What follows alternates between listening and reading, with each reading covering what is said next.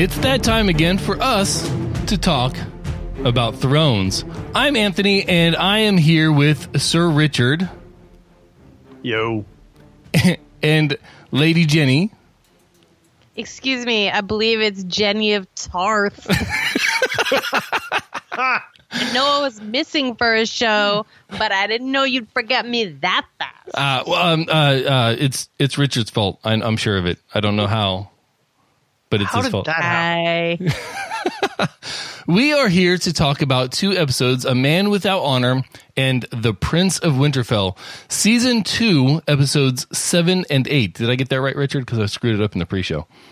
You did indeed. Seven and eight. Odd and even. Always odd and even. These Uh-huh, are uh-huh. pairs. It- and this continues to be a thing, right? These episodes continue to be paired together so well. This is like I, like I was telling you before the show, before we started recording, that five, six, seven, and eight, me and the twins, or the twins and I, oh man, how are that supposed to work out? Oh, see, now I have you really self conscious about this. Uh-huh. I'm doing my job right.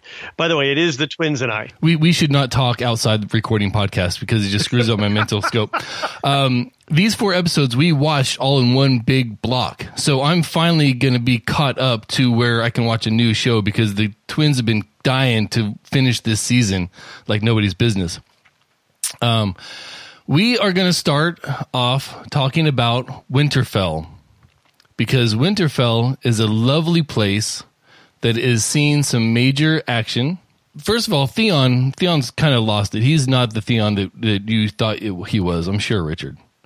No, no, no, no. Wait, wait, wait, wait. Know, he's exactly the Theon that I thought he was. He's a little pussy and he can't he doesn't really have any power. He just wants to be important and he's a sniveling ass. So, yeah, he's exactly where I expected him to be by now. Yep. Not like way in over his head. He wakes up. Osha is gone, uh, and so are Bran, Rickon, and Hodor. Hodor. Yeah. I like how he immediately blames everyone else for this. This is going to become a theme for at least another season of Theon of blaming everybody else but himself. Yeah. Yep, had nothing to do with him, you know, getting it on. Right. Completely completely losing his senses. Oh, I think he had his senses just in the wrong place. It's always easiest to think with the wrong head. This is where they go on a basically uh, uh, they break out the hounds and they go looking for the boys, and wrapped up very nicely in in 207 is this this minor story about Theon's hunt for Bran and Rickon, and it it ends with the revealing of two small carcasses hanging off the walls of Winterfell, and Theon saying, "This is what happens to people who betray me," and the belief that the boys are dead. Too charred Yes, corpses that we are, yes, left to believe that they are the Stark boys. And we're left to believe that because why exactly? Because here's the thing I didn't believe it.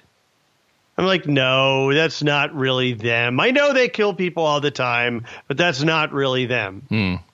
uh, you have a lot more foresight than the twins did. They were screaming when they saw that. Really? Uh, Madison's quote Wow. that I wrote down was, "I want Theon to burn." Ooh, well, I want him to burn anyway. How how prescient. Um, Okay. hey, you are not supposed to spoil me. So if that was a spoil, I don't want to be hearing it. You are surprisingly quiet on this one, Ms. Jenny. Me? I don't acknowledge the existence of Theon Greyjoy anymore. Good for you.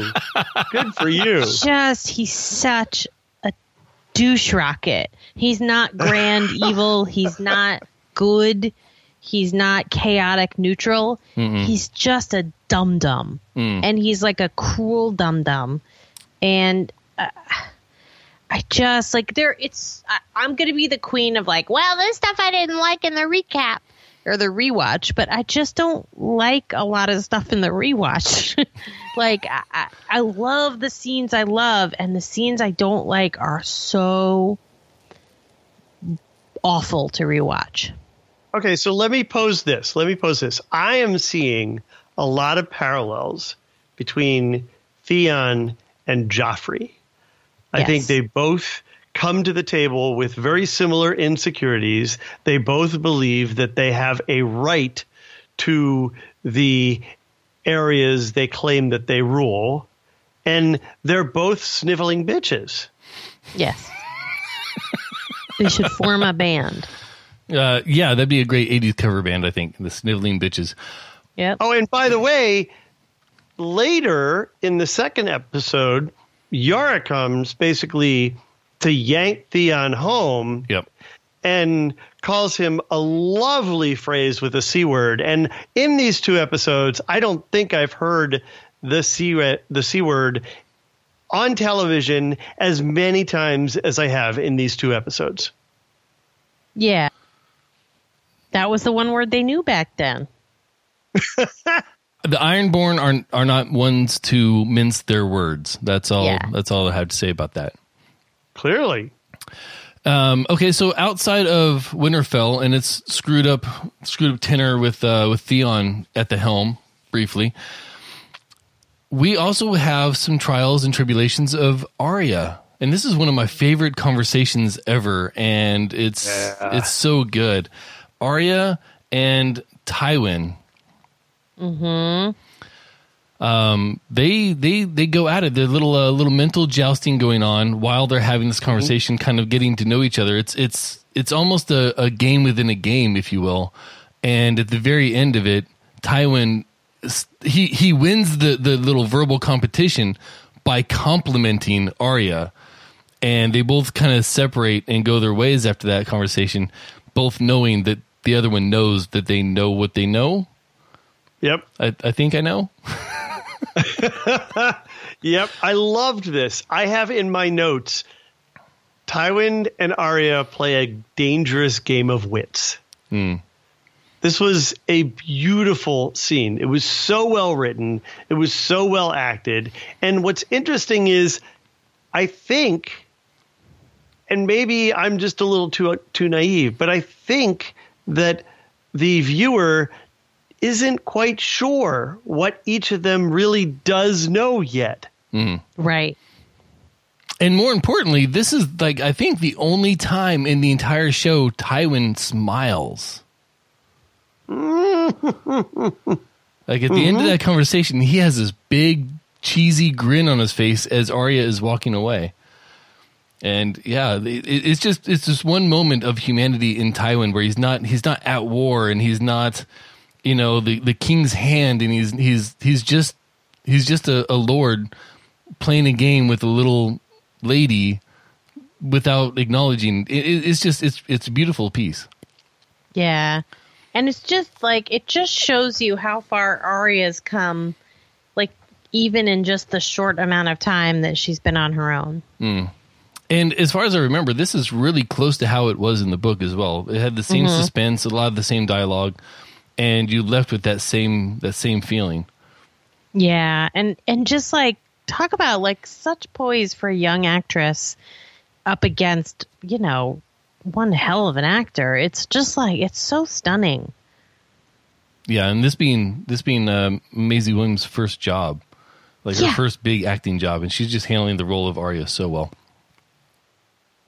and then we are off this was this this little scene right here th- this set of scenes really had me going for a bit because I didn't remember exactly how it played out so uh, Sansa is having a dream of being attacked. She's having this this nightmare of being attacked. She wakes up in a pool of her own blood. She has begun her ladyhood. She has flowered, Jenny. Yeah, when that happened, my camp counselor slapped me in the face and said, "Now you know a woman's pain." that is a true story. That's that's not unlike what happens to Sansa. Yeah. I was so shocked because I was like, I'm about as Jewish as a blue lit Christmas tree, but it was very nice of her anyway. That's a Jewish tradition, anyway. Um, so yeah, it, uh, it, she she tries to hide it, um, and that doesn't go very far because one of the handmaids sees and, and reports back, and then Sansa has this beautiful little little chit chat with uh, Cersei about womanhood. Yeah. It's one of the best conversations, I think, between two women on the show that has nothing. Well, I mean, it does have to do with men, but it really is framed through them. Right. Uh, th- my first candidate for quote of the sh- of the episode: "The more people you love, the weaker you are." Yeah. hmm And that's I uh, honestly think this is probably the best conversation I've seen yet with Cersei. Yeah. well. I, I just Lena Headey is, is just an amazing actress, and she pulls off this role Yep. so ridiculously well. Yep. Absolutely. There, this isn't the only thing that happens. Towards the end of this episode, Cersei and Tyrion have a nice little chit chat as well. Oh, yeah. Where they just casually discuss the consequences of incest. Yeah, like it's like incest is just a known thing. Okay, cool. And oh, by the way, Joffrey is a monster. All right, that's acceptable. And yeah, so what are we going to do about this war? Yeah. yeah. And here's the first quote that I wrote down mm. in this episode, and that's Tyrion saying, It's hard to put a leash on a dog once you've put a crown on its head. I actually wrote that down as well. Yeah. um, it's yeah. This is even a moment of of softness for Cersei. Like she becomes very vulnerable for a very brief moment, and this is, I think, the only Right. time she's ever really vulnerable around Tyrion. Yeah. One of the few times. Yeah, this is um and, and again, this is one of those episodes where the dialogue really just takes charge of the scene and the actors just fill the roles perfectly. Yeah, it's just a very, th- in a weird way, it's a very thoughtful episode. Like things happen, but it's more, like sometimes in Game of Thrones, like things really happen, and sometimes people talk about things. That that's the, the whole episode. They talk about things, and it's really good. Yeah, and and the remarkable thing is none of these none of these conversations are filler. They're all pushing the, the plot forward some. right. Like all the all the filler conversations that happen in the books are kind of being trimmed out at this point because you've already got a lot of the character development and the the minimal you know minimum base knowledge that you need to move the story along. So these conversations that they're showing, they put a lot of effort into it because it is just moving the story forward and you're getting more and more of the story out of it as opposed to just filling space because oh it's only 42 minutes long we need another eight- eight minutes Wait, have we gone this long and haven't talked about Jon Snow's frozen boner? Uh, yeah, no, that is that exactly happen? right. That is exactly right. We have not talked about Joe and or, or Snow and what is Ygritte. is it right? Ygritte, Ygritte. Ygritte, Ygritte, yeah who curiously has like a Scottish accent. I'm not quite sure why that would be, but it, it that is such an interesting kind of uh, series of back and forth between them where Yep. she's basically just taunting him and trying to kind of egg him into a fight and picking on him and he's he continues to kind of be the gentleman. And Right. he continues to just try and ignore it even though she's she is getting the best of him.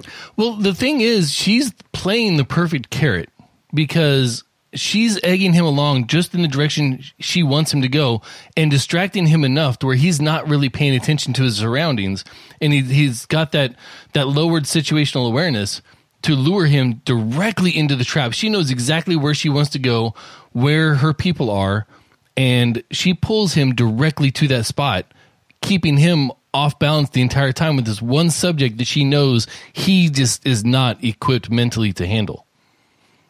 Yep. And so both, what you just said has meaning both figuratively and literally, almost every little piece of what you just said. when they're at the place where they're basically caught. Her people are now surrounding them. Mm-hmm. Jump episodes. She protects him. Hmm. She she protects him, killing him on the spot. And she says, "Okay, now we're even." But I have to assume that there's a bigger motivation there, and I'm wondering what that is. You are not wrong. There is a bigger motivation, but that won't be revealed until I think a while from now. As far as what Ygritte's major motivation behind her actions is. Interesting. And also, can I just say, sidebar, awesome snow camouflage. Well, you were Like, asking last time. You were asking last time, like how how are, are the you know they they these people are, are so good or whatever, and how are they not being able to be seen? And it's because the ridges in the landscape and and it, all just blends in. And I can tell you from firsthand experience last last summer being on an on a glacier, it blends in. You it's hard to tell where the valleys are beyond the horizon. Like it, it- it just melds into itself, and it's just it's really easy to, to find a, a dip that you can't see from from the wrong angle. Yep. Um, that's uh, yeah. That, and then that whole scene again, the the dialogue. It's really crisp. It's really clean.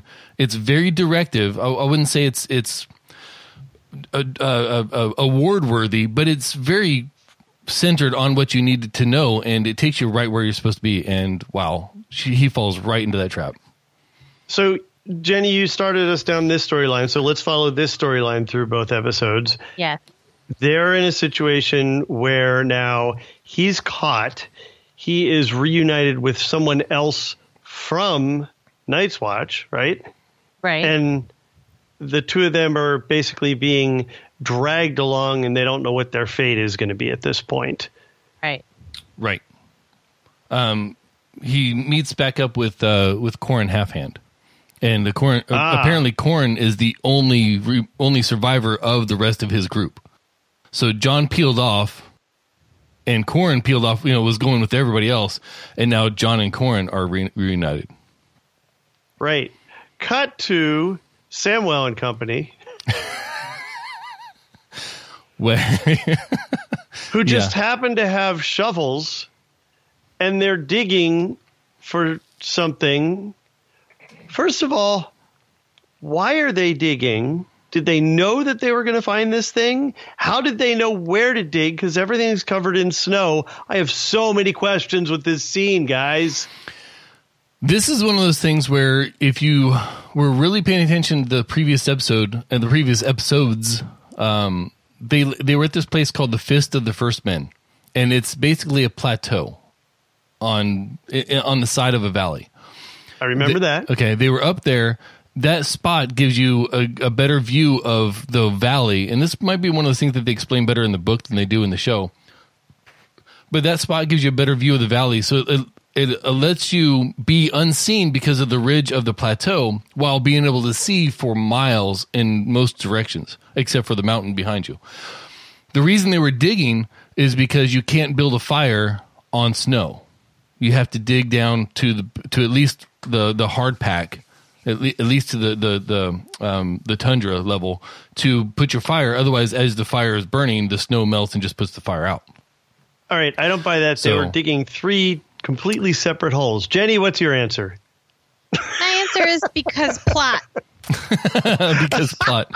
It, Seriously, they They- were not all digging the same space out. They were digging three separate holes out, and one of them ended up just happening to find this. Weren't they kind of digging? Weren't they inscripted digging stone. latrines? I think so. I think in They're that digging- particular instance they were. poop Oh, and they just okay. happened to find the most valuable thing in the whole world. That makes more sense, and that is where I'm lost. Like they just they just happened in one of the places amongst thousands and thousands of snow-covered miles. They just happened to dig in the perfect spot to find dragon ice Maybe the Lord of Light wanted them to. Well, or in, dragon glass. and, and, you're, and you're not looking at, at thousands of miles. You're actually looking at about a quarter acre on the top of this plateau, and they happen to have it. So it, it's a, at least a smaller chance. There's a, a bigger bigger chance of finding it in there versus the entire north of the wall region. But yeah, and they they do find it the, this dragon glass and um so my the twins actually had an idea about the dragon glass. They said dragon glass is the only thing that can kill dragons. Oh, Yeah, that's according to the twins. That's what dragon dragon glass is for. It's for killing Okay. dragons. That's why they call it dragon glass. Interesting. Okay. the theory. I assumed, and I don't know any the wiser, but I assumed dragon glass was glass formed of other substances by being breathed on by a dragon. Also, a good theory. Also, uh, a very good theory. That's very scientific. Yeah, we we will- Well, this this is that's a this is a thing that will be answered within within this season. I think. I'm pretty sure, maybe early next season, but it, it'll be We answered only got soon. two episodes left. True, but you know how much they like to pack into the last two episodes of a season on this show. it's, it's it's pretty huge. Um, we would be remiss if we did not talk about the Kingslayer and um, the huge monstrosity of a woman, uh, Brienne of Tarth. I believe you said towering goddess, but my earpiece went out. Um, Jaime had had some very very curse words for her. Uh, the the entire conversation that they had. Where did you find that woman? uh, Jaime, uh, well, the the scout, the Lannister scout, comes back from reporting um, to Cersei. Comes back and reports to Robb about uh, they will not have peace and this and that. And they go to put him in a cell. The only cell available is with the Kingslayer with Jaime uh, Jaime talks to him, uh, beats him up, and causes him to to be you know uh, de- deathly ill. The guard comes in to check on the the scout, this this cousin of theirs, and Jaime basically chokes him out and escapes. He is then caught not too long later. Uh, I believe that that night, uh, but uh, of course the days are all the time skewing is crazy in the show. Um, and then, well, a decision has to be made on what to do with the Kingslayer now that he has many people wanting him dead. Richard, how well And- how well long did you follow this? So I I had to resort to some IMDb help because I didn't quite understand who everybody was, and IMDb is like one of the least spoiling sources that I found from episode to episode. So one of the things that I notice is that this scout is named Alton Lannister. Mm-hmm. That's confusing to me. there are a lot of me that. Lannisters. yeah, he's he's a Lannister cousin, I believe. He is a very model Okay. of a modern modern Major Lannister.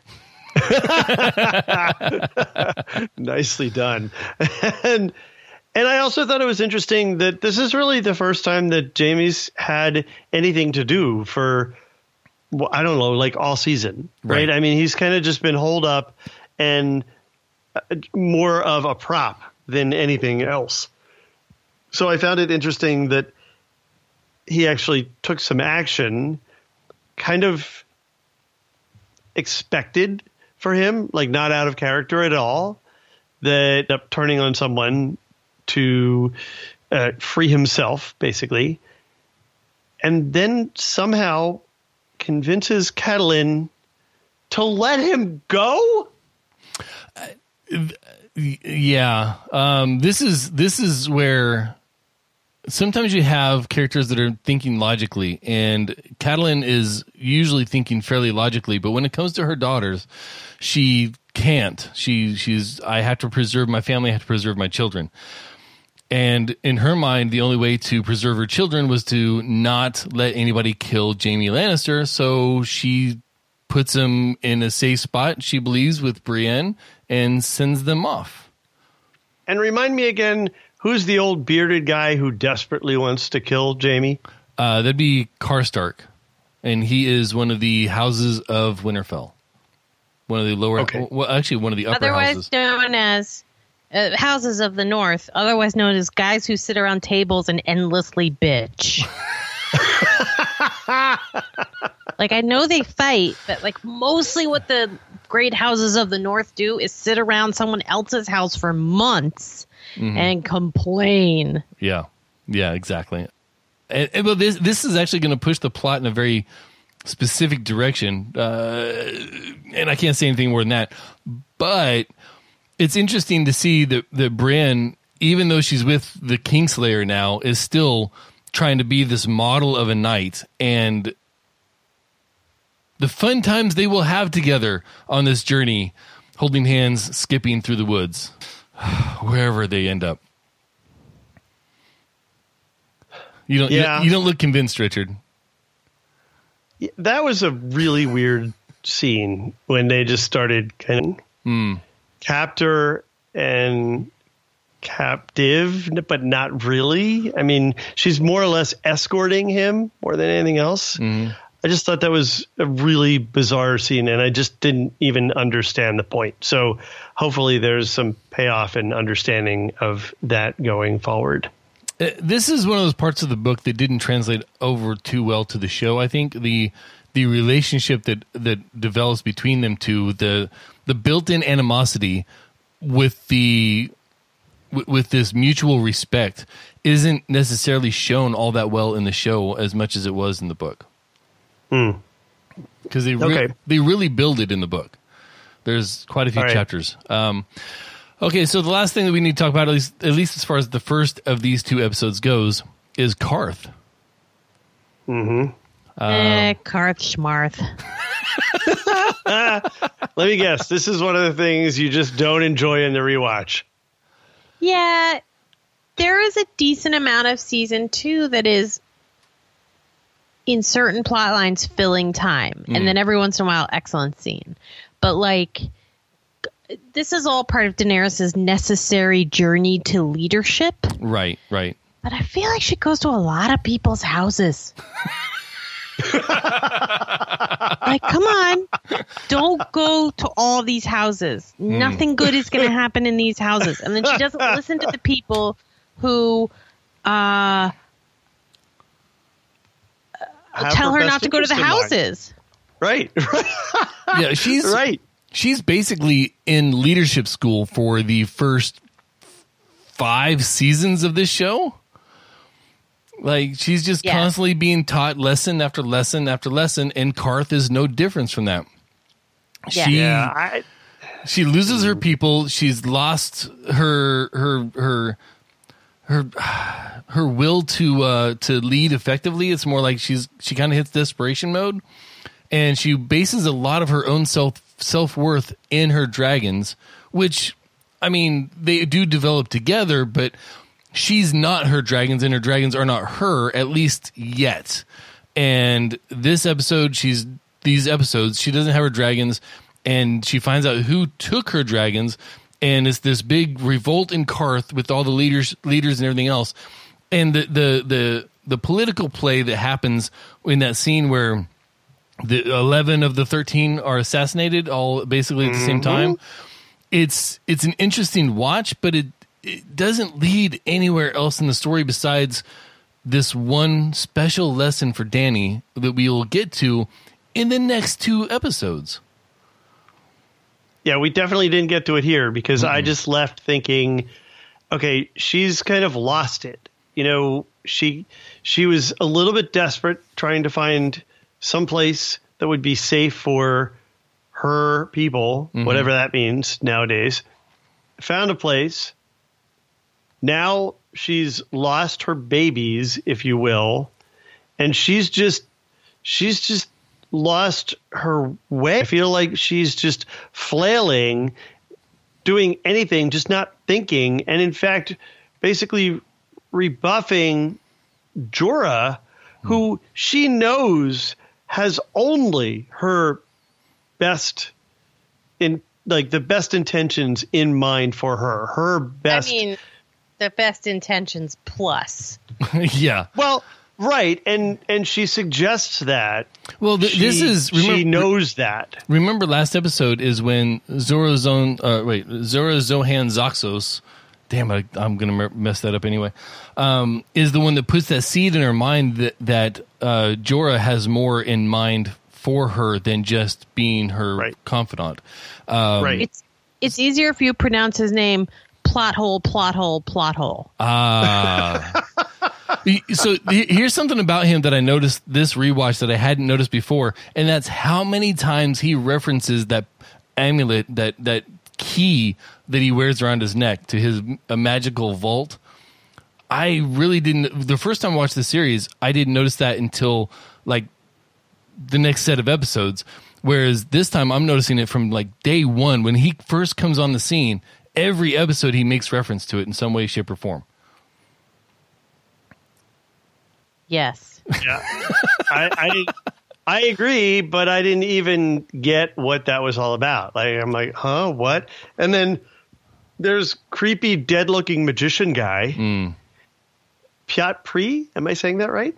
Payet Pri. You yeah. call him plot hole. Plateau too. Plot Piat hole. Piat too. Pyat Pree. Uh, in any event, he, you know, he's claiming that oh, just come to my house. They're at my house. No Right. problem. right. Don't So- go to that house. I'm just saying, I'll- don't go to that house. I only have one question. Have we gotten to the part in either of these episodes where they say, You're in the house of the undying? 'Cause No. I can't remember. No, that is actually the next episode that we will watch is when that actually Well, happens. Richard, forget I said it. Yeah, and it- Okay. th- this is okay. So we are leading into, and Richard, I'm going to tell you this because I want you to pay attention to uh, uh, continuity of story. The next couple episodes, Daenerys' story makes zero sense, zero, because it made the slightest sliver of sense in the books, and it didn't translate very well to the show, and it makes Okay. no damn sense at all.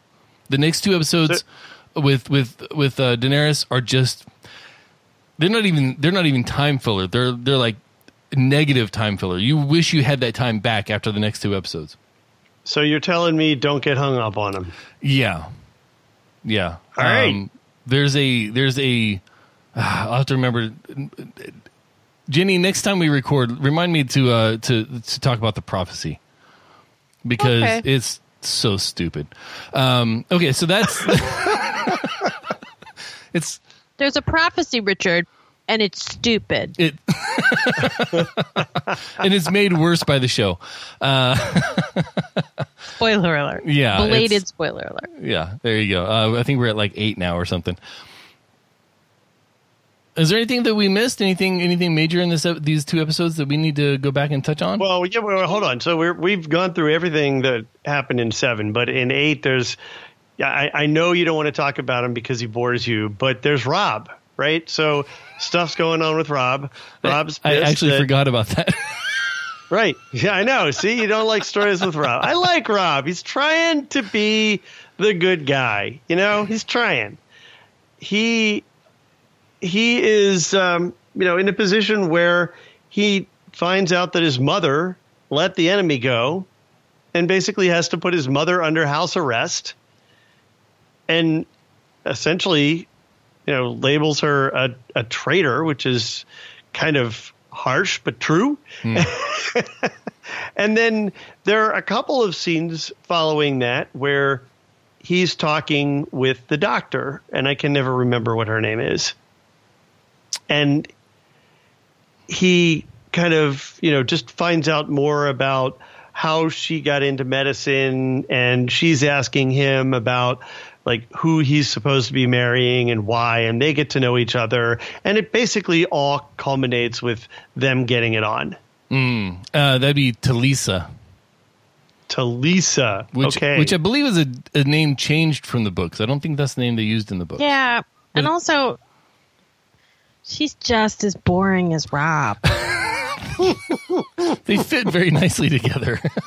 yeah, they're meant for each other because Yeah. they're both boring. it's, it's not like you uh, two are so harsh Tyrion and uh, and and and his lady, they they both have a different personality that kind of brings something to the story. Robb and Talisa are just, and plus Talisa isn't that a little close to her his aunt Lysa? I, I just maybe maybe he should have noticed that before he started deciding to get with old girl.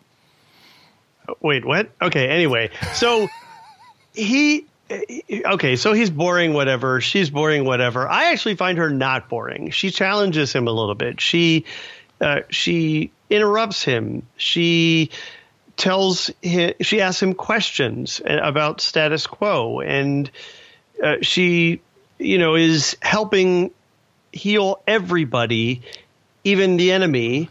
She's everything he's that, missing from adulthood. We get it. Okay, so why is that bad? I mean, I, am not convinced that's a bad character. Y'all are just too harsh on Robb. Plus, you know, I mean, you know, you got he's trying he's trying to do the right. Okay, maybe he's just like his father and he pays for that. I don't know, but in any event, I think he's trying to do the right thing, and I'm going to give him the benefit of the doubt. Plus, he's not hard to look at. So uh, now, uh, let's also look at that other couple that you just talked about. Tyrion and his woman. I don't know her name either. I apologize. I, I, thought it was better to call her his Shae. woman than Shae. than what Cersei called her, which is his whore. Awesome Fair. scene. Awesome scene between Tyrion and Cersei again. Many great scenes between them, but another great scene between them where she's kind of like you know trying to soften up a little bit and you know being a little bit jabby and makes a little comment that they both laugh at. And then we find out or she claims that oh no no no don't worry. I i have one up on you. I have your whore. Mm. yeah. And he tries to play it cool.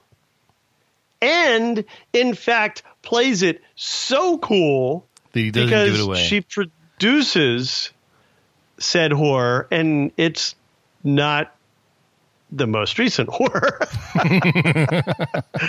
right? It's it's it's not the the it's, person that he's actually with now. It's Ros. but he plays it off as if it is right, and and it's yeah. It, well, that's because Tyrion is smart, and he's not going to be uh, sucked in by all of his sisters' uh, uh, pleas in uh, and wits.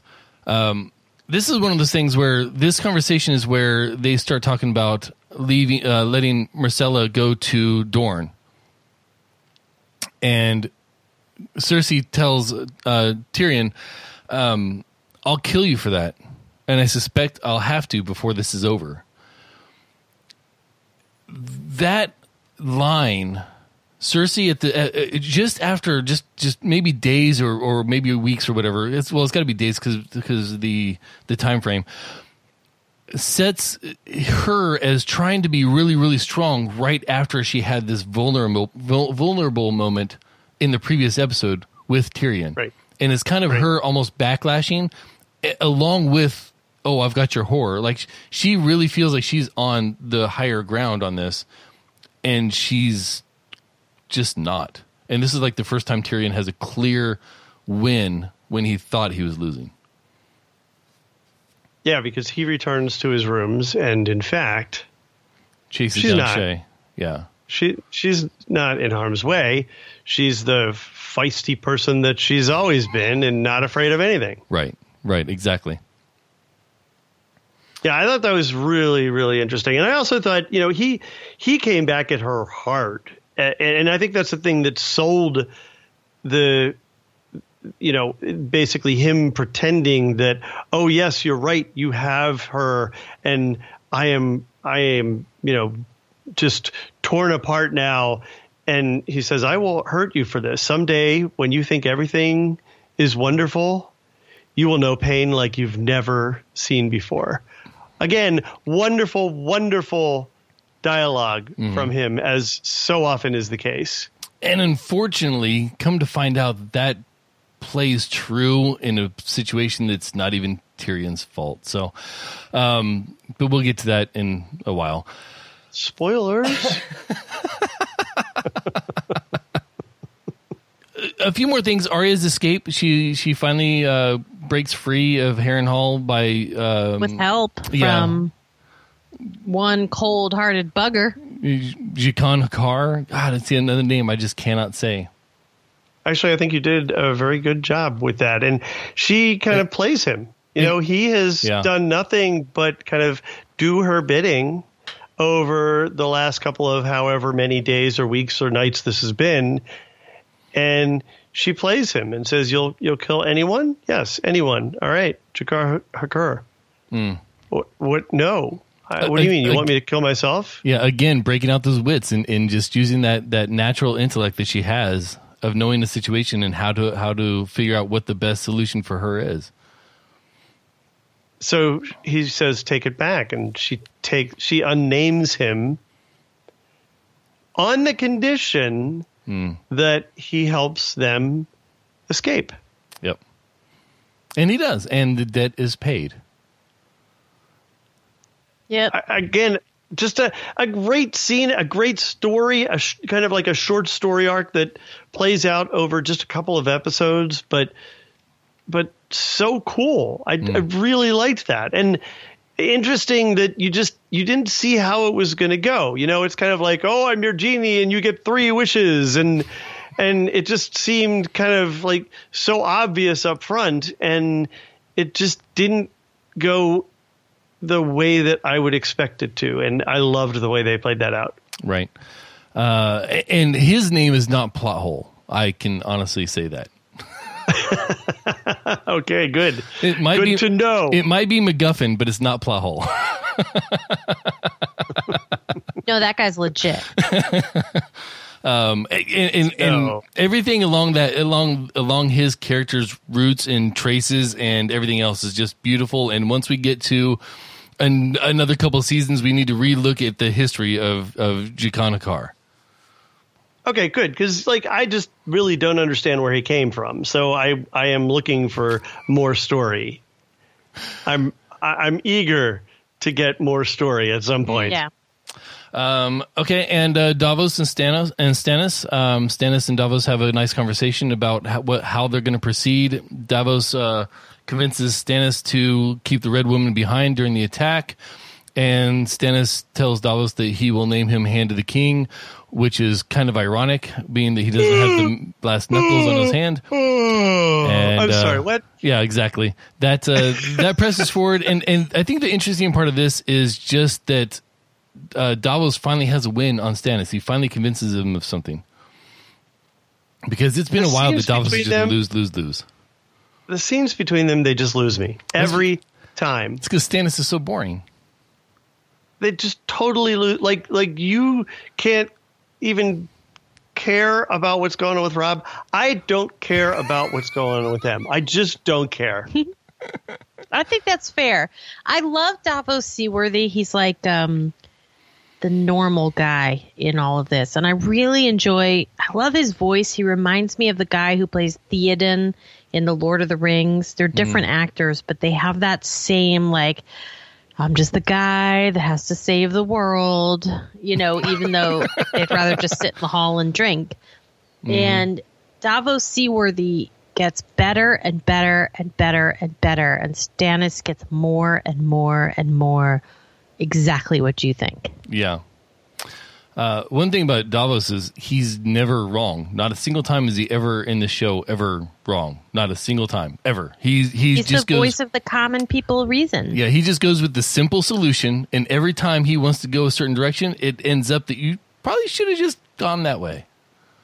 Like, why didn't you just do the easy route, like Old Boy said? You would end up in the same place with a lot less heartache. All right, I'll pay attention to that. The Give Davos Seaworthy a chance. How about that?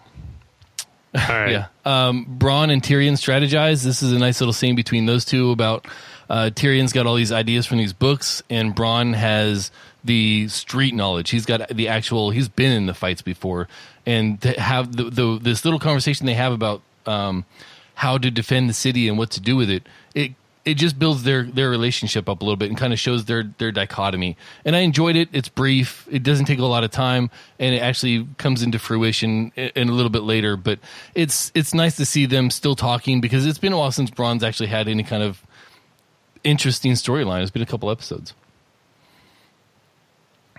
Guys, I'm so excited for Richard to watch the next episode. And um, I think I think this should be about it. Uh, the boys Yeah. are alive. The boys, The boys are alive. The boys are alive. They- Surprise! the they boys are alive. I saw that. Yeah, they're coming. hiding in the crypts um, beneath Winterfell. So The unfortunate thing is that it's probably their friends from the farm that we haven't even talked about, but that along these last two episodes they kind of encountered and decided strategically to avoid so that they could keep them from harm. And it turns out that in fact, nope, didn't matter. Theon went and basically did his bidding on that family anyway, and it's probably their kids that are charred and hanging. Well, I mean, if it if it makes you feel any better, they were orphans to begin with. So um, Oh, well, there you go. small victories, man, small victories. This- All right. Um. So, Jenny, you've already said that you're excited for Richard to watch these next this next two episodes, nine and ten. Uh, I would have to agree. They are not where Richard thinks they're going to go, um, and they're very interesting. And there's a lot of budget put into them. And I'm actually looking forward to watching them again myself because I have not re-seen these since the first time I watched them. Yeah, Um, I've been slogging it through season two, to be honest, to Yeah. get to this. Um, and this this is it's going to be fun uh, next week when when Richard's like, "Oh my God, Tyrion's amazing." Um, but Richard, uh, this is your your your thoughts on uh, on these last four episodes? Really, now that they've kind of they all kind of blended together a little bit. yeah. I, I so I'm kind of bored with the stuff above the wall. I, I that needs to that needs to result in something. So I'm hoping It resulted in something- Jon Snow's frozen boner. That's not nothing. whatever. Well, Whatever. he hopes anyway. So yeah, I mean, I I I need that to result in something because that's just uh, I- I'm bored by it, frankly. Uh, as I mentioned, uh, um, you know, I I think anything that Tyrion is up to, he's he's desperately trying to prepare the land for the imminent attack, and nobody seems to be taking it seriously. Mm-hmm. We get a, a moment with Joffrey that we didn't even talk about where he just cockily says, Oh no, I am going to strike Stannis down or whatever. Give him a smile of blood or whatever it was he said that was just so stupid. Like, you idiot. You've never fought, like, you started crying when you got hit by a woman in, like, you know, the beginning of the series. A girl. Yeah, a girl, not a woman, a girl. So it, it's just like I, I, I want him to get his. I'm hoping that happens sooner than later, and I, I, I want to. I also want to see what what's happening with kind of like this weird split with Catelyn and Robb. Catelyn is making decisions from the heart. Robb's trying to make strategic decisions, and he doesn't always make the right ones.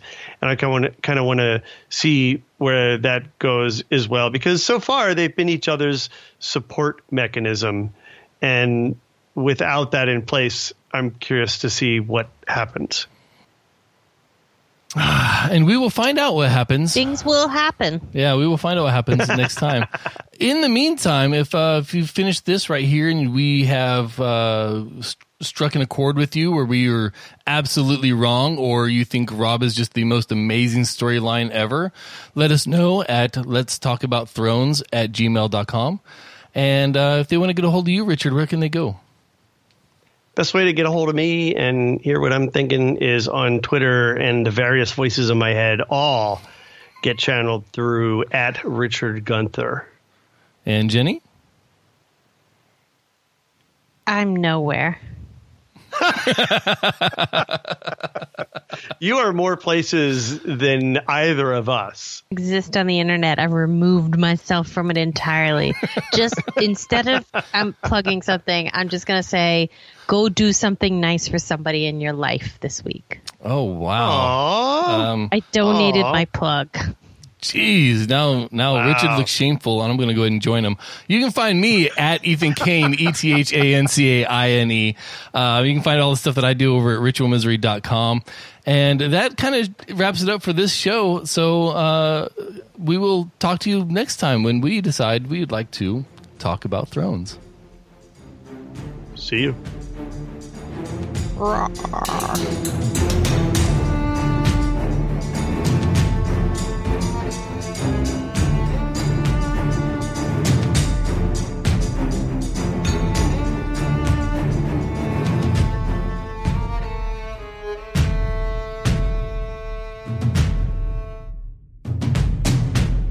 R I T U A L M I S E L Y.